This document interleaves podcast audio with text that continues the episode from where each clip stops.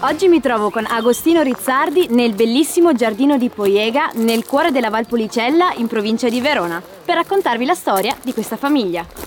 Sì Giada, questa, questa è la storia della mia famiglia, la famiglia Rizzardi, nasce lontano nei secoli ed è una storia di territorio, di passione e di arte.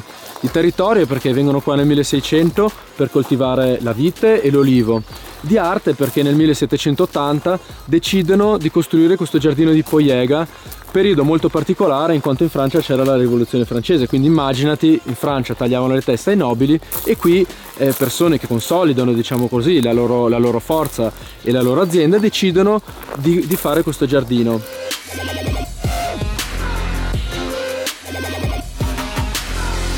Ci troviamo davanti alla statua di Romeo e Giulietta nello splendido anfiteatro verde del giardino di Poiega, che mi dicevi essere appunto l'elemento architettonico più importante. Ma una domanda mi sorge spontanea. Se questi due amanti tornassero in vita, oggi, nel 2020, cosa berrebbero?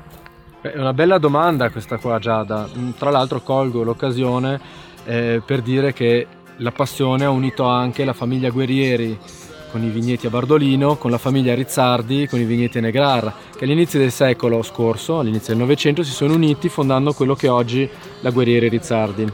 Per risponderti ti direi che forse fra il Valpolicella e l'Amarone il ripasso penso che sarebbe il vino che loro berrebbero oggi, soprattutto perché il nostro ripasso che si chiama Poiega riporta anche in etichetta un, un disegno del giardino di Poiega.